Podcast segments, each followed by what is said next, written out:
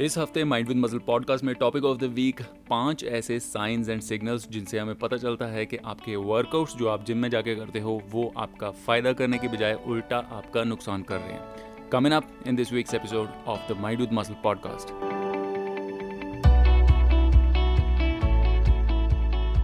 welcome everybody mind with muscle podcast में आपका बहुत बहुत स्वागत है। मेरा नाम है नवजोत सिंह और गाइज़ इस हफ़्ते बात कर रहे हैं कि जिम में जाके जो आप वर्कआउट्स करते हो क्या उन वर्कआउट्स का आपको नुकसान भी हो सकता है? और अगर हो सकता है तो उनके क्या साइंस एंड सिग्नल्स हैं? आपकी बॉडी किस तरह के साइंस आपको देती है कि आपके वर्कआउट्स ख़राब हैं सही नहीं है?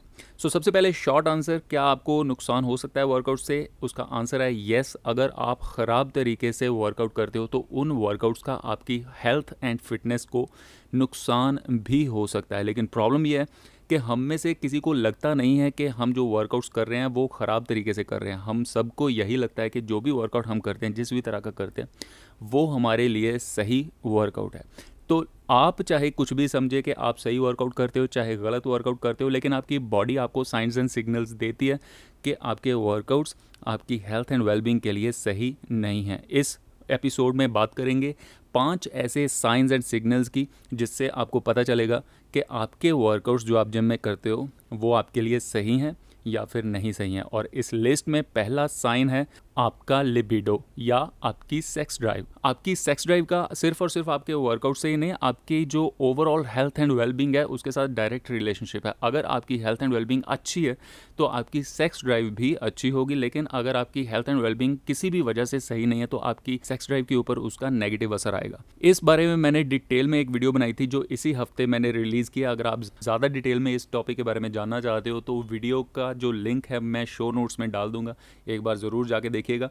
लेकिन ब्रीफली मैं आपको बता दूँ कि रिसेंटली अगर आप अपनी सेक्स ड्राइव में डिक्लाइन एक्सपीरियंस कर रहे हो तो आपको ज़रूर ये देखना चाहिए कि क्या मेरे वर्कआउट्स इस चीज़ की वजह तो नहीं है? अगर आपने रिसेंटली कोई और काम, कोई और चेंज अपने लाइफस्टाइल में नहीं किया, सिर्फ़ और सिर्फ़ आपने वर्कआउट्स ही स्टार्ट किए हैं तो डेफिनेटली ये रीज़न हो सकता है कि आपके वर्कआउट्स आपकी सेक्स ड्राइव को नेगेटिवली अफेक्ट कर रहे हैं। आम तौर पे आपके वर्कआउट्स तब आपकी सेक्स ड्राइव को नेगेटिवली अफेक्ट करते हैं जब आपकी लाइफस्टाइल में वैसे ही बहुत ज़्यादा स्ट्रेस हो। और उस स्ट्रेस के ऊपर अगर आप बहुत ज़्यादा इंटेंस वर्कआउट ऐड कर लेते हो तो इस तरह के शेड्यूल से, इस तरह के वर्कआउट शेड्यूल से आपकी सेक्स ड्राइव के ऊपर डेफिनेटली नेगेटिव असर पड़ता है। वैसे आइडियल सिचुएशन ये है कि आपके जो वर्कआउट्स हैं, उससे आपकी हेल्थ एंड वेलबींग में सुधार आना चाहिए and as a side effect आपकी सेक्स ड्राइव में भी उससे सुधार आना चाहिए। लेकिन अगर आप स्ट्रेस के ऊपर स्ट्रेस डालते जाते हो और आप उन स्ट्रेसेस को अच्छे से मैनेज नहीं करते तो आपकी सेक्स ड्राइव के ऊपर इन सब चीज़ों का नेगेटिव असर भी हो सकता है। तो अगर आपको लग रहा है कि आपकी सेक्स ड्राइव के ऊपर, आपके लिबिडो के ऊपर नेगेटिव असर आ रहा है रिसेंटली तो आई वुड सजेस्ट कि आप अपने वर्कआउट वॉल्यूम को वर्कआउट इंटेंसिटी को थोड़ा सा लाइट करके देखिए। अगर उसमें सुधार आता है तो definitely this is one of the reasons के क्यों आपकी सेक्स ड्राइव रिसेंटली नीचे जा रही है। दूसरा बड़ा साइन है कि आपके वर्कआउट्स आपके फ़ायदा करने की बजाय उल्टा नुकसान कर रहे हैं। कि जिम में आपकी स्ट्रेंथ या तो स्टक हो गई है या फिर आपकी स्ट्रेंथ नीचे जा रही है। ये बहुत बड़ा साइन होता है। ओवर ट्रेनिंग का ये बहुत बड़ा साइन होता है। पुअर वर्कआउट प्रोग्रामिंग का। अगर आपकी स्ट्रेंथ दिन ब दिन नीचे जा रही है, अगर आप नोट करते हो, अगर आप प्रोग्रेसिवली ओवरलोड करने की कोशिश करते हो, और आप नोट करने की कोशिश कर रहे हो कि पिछले हफ़्ते मेरी वर्कआउट वॉल्यूम इतनी थी, अगले हफ़्ते मेरी वर्कआउट वॉल्यूम इतनी है तो जब आप देखते हो कि आपकी स्ट्रेंथ या तो एकदम फ्लैट लाइन में है काफ़ी टाइम से, और दूसरी चीज़ या फिर आपकी स्ट्रेंथ नीचे जा रही है तो ये बहुत बड़ा साइन होता है। पुअर वर्कआउट प्रोग्रामिंग का या फिर ओवर ट्रेनिंग का। ये दो वजह हो सकती हैं जिसकी वजह से आपकी स्ट्रेंथ नीचे जाना चालू हो जाए। अगेन आइडियल सिचुएशन तो ये है कि जब आप जिम जा रहे हो तो आपकी स्ट्रेंथ में इंक्रीज आना चाहिए। एक्चुअली आपकी स्ट्रेंथ बहुत बड़ा साइन होती है आपकी प्रोग्रेस का। बहुत सारी चीज़ें होती हैं, जैसे कि फ़ैट लॉस है या फिर मसल की मसल का जो साइज़ है, वो हमें इमीडिएटली देखने को पता नहीं चलता कि हम, हमारा जो मसल मास है वो इंक्रीज़ हो रहा है कि नहीं हो रहा है। क्योंकि ये प्रोसेस इतना ज़्यादा स्लो है कि हमें विजिबली दिखाई नहीं देता। हफ़्ते दर हफ़्ते अगर हम अपने आप को मिरर में देखते हैं तो हमें पता नहीं चलता कि हम प्रोग्रेस कर रहे हैं कि नहीं कर रहे हैं। लेकिन आपकी स्ट्रेंथ बहुत बड़ा साइन होती है। अगर आपकी स्ट्रेंथ इंक्रीज़ हो रही है तो इसका मतलब ये होता है कि जो भी आप काम जिम में जाके कर रहे हो, जिस भी तरह की डाइट आप ले रहे हो, वो डाइट वो वर्कआउट प्रोग्राम आपकी हेल्प कर रहा है।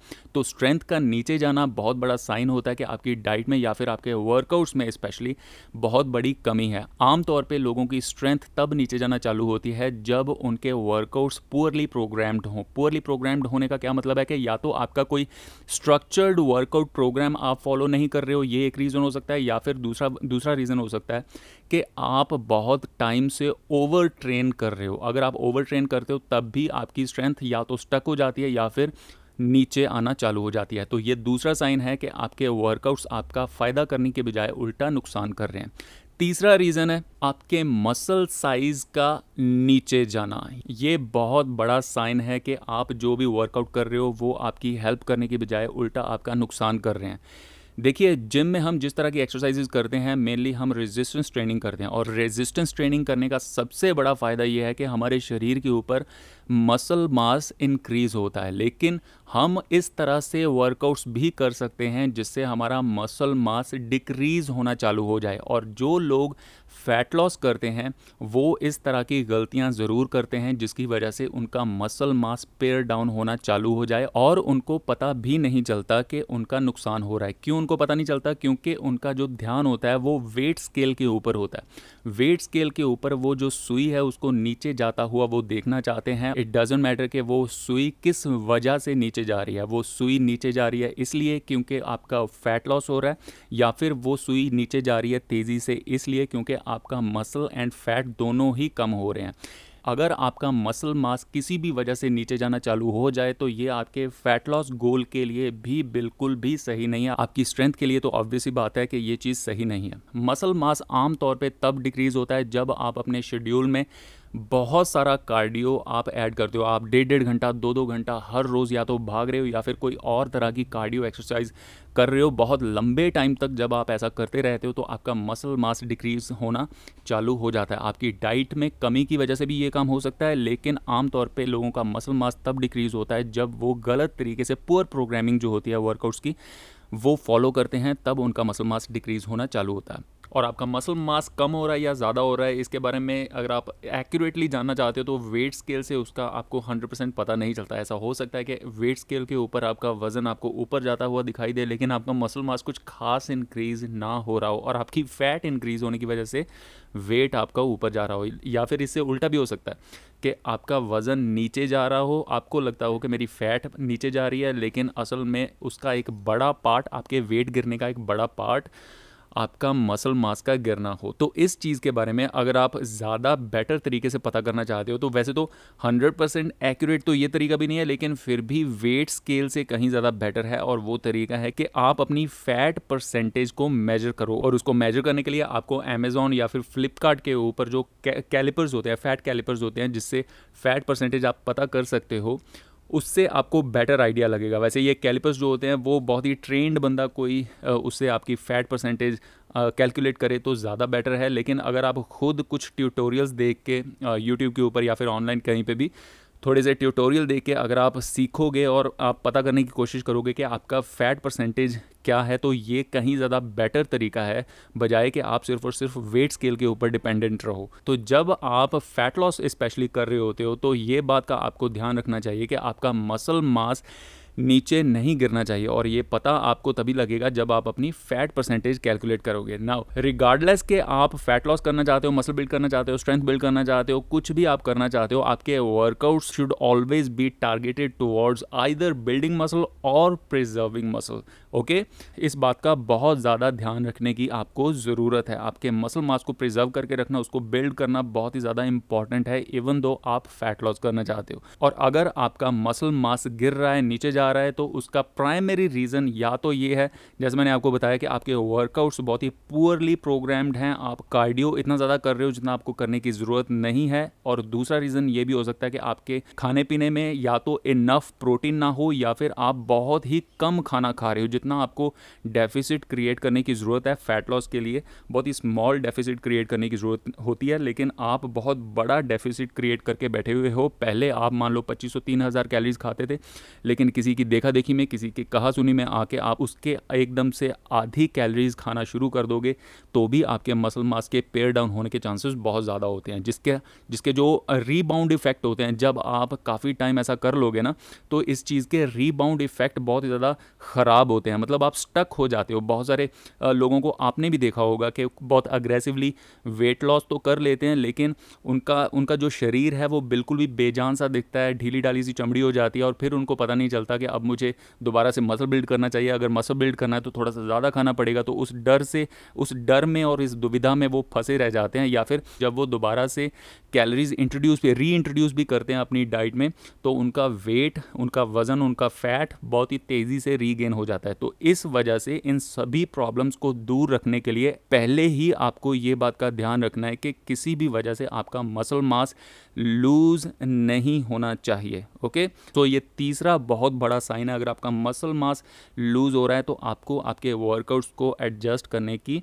ज़रूरत है। प्राइमरीली आपके जो वर्कआउट्स हैं, उनमें रेजिस्टेंस ट्रेनिंग मेजर जो पार्ट है आपके वर्कआउट्स का, वो रेजिस्टेंस ट्रेनिंग होनी चाहिए। थोड़ा बहुत कार्डियो आप ज़रूर कर सकते हो, लेकिन कार्डियो को फैट लॉस के लिए कभी भी इस्तेमाल मत करना। उससे आपको इनिशियली जल्दी से रिज़ल्ट तो दिखते हैं, लेकिन आपके मसल मास के पेयर डाउन होने के चांसेस भी बहुत ज़्यादा होते हैं। चौथा बड़ा साइन है कि आपके वर्कआउट्स आपका फ़ायदा करने की बजाय उल्टा आपका नुकसान कर रहे हैं कि आपको वर्कआउट्स के बाद अगले दिन या फिर उसके कुछ दिनों के बाद तक बहुत ज़्यादा सोरनेस फील होती है। नाउ थोड़ी बहुत सोरनेस या फिर थोड़ी बहुत टाइटनेस होना इनिशियल स्पेशली इनिशियल डेज़ में जब आप शुरुआत करते हो वर्कआउट्स की तो थोड़ी बहुत टाइटनेस सोरनेस होना नॉर्मल है, लेकिन आप जब भी मान लो कि जिम जाते हो, उससे अगले कुछ दिनों तक आपको इतनी ज़्यादा सोरनेस होती है कि आपके जो डे टू डे लाइफ में नॉर्मल काम काज हैं, वो नेगेटिवली अफेक्ट होते हैं। सो फॉर एग्ज़ाम्पल अगर आप लेग्स की एक्सरसाइज कर रहे हो, उसके तीन दिनों तक आपसे सीढ़ियाँ चढ़ा नहीं जाता, उतरा नहीं जाता तो ये एक साइन है कि आपके वर्कआउट्स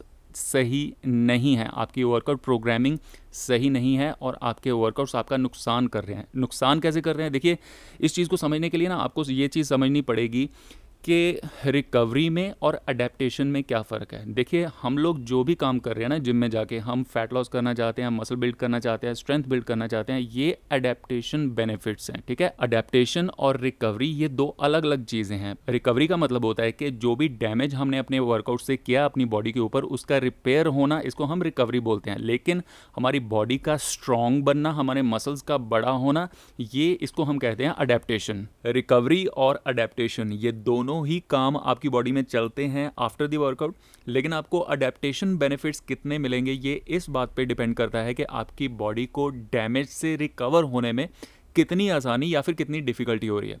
अगर आपने अपनी बॉडी को इस हद तक डैमेज किया है कि वो हमेशा रिकवरी में ही उलझी रहे तो फॉर श्योर आपको अडेप्टेशन बेनिफिट्स उतने ज़्यादा नहीं मिलेंगे। और इस बात का पता कैसे चलेगा कि आपने बहुत ज़्यादा डैमेज किया है अपनी बॉडी को जितना आपको करने की ज़रूरत भी नहीं थी, उस बात का पता चलता है आपको कि अगर आप बहुत ही ज़्यादा सोर फील कर रहे हो especially days after the workout अगर आप बहुत ज़्यादा सोर फील करते हो तो इसका सीधा सीधा मतलब है, ये एक साइन है आपके लिए कि आपने अपने वर्कआउट्स में अपनी बॉडी को इस हद तक डैमेज किया है जितना आपको डैमेज करने की ज़रूरत नहीं थी। तो सोरनेस बहुत बड़ा और बड़, बहुत ही बढ़िया साइन होता है कि आपके वर्कआउट्स आपने अपने वर्कआउट्स सही तरीके से किए हैं या फिर नहीं किए हैं और आपके वर्कआउट से आपको फ़ायदा होगा या फिर नुकसान होगा। नेक्स्ट फिफ्थ बहुत ही बड़ा साइन के आपके वर्कआउट्स आपका फ़ायदा करने की बजाय उल्टा नुकसान कर रहे हैं कि आपके जॉइंट्स में आपको कुछ ना कुछ गड़बड़ फील हो रही है। आपके जॉइंट्स अगर बहुत ज़्यादा स्टिफ से फील करते हैं, अगर आपको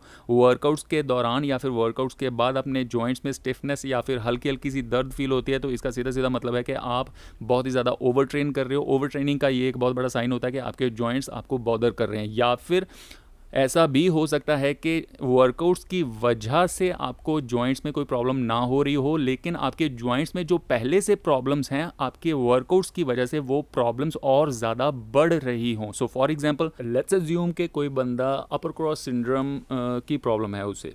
अगर वो बंदा इस प्रॉब्लम को इग्नोर करते हुए अपर बॉडी की एक्सरसाइजेज करता है तो हो सकता है कि अपर बॉडी की जितनी भी एक्सरसाइजेज चाहे वो पुल पुल वाली एक्सरसाइज चाहे वो पुश वाली एक्सरसाइजेज हैं, इन एक्सरसाइजेज की वजह से उसकी ऑलरेडी एग्जिस्टिंग प्रॉब्लम जो पॉस्टर रिलेटेड प्रॉब्लम है इन दिस केस वो और ज़्यादा ख़राब हो सकती है। तो ऐसा हो सकता है कि आपके वर्कआउट की वजह से आपकी जो प्री एग्जिस्टिंग कंडीशन है, कोई पॉस्चर रिलेटेड इशू है, कोई जॉइंट रिलेटेड इशू है, वो और ज़्यादा ख़राब हो जाए।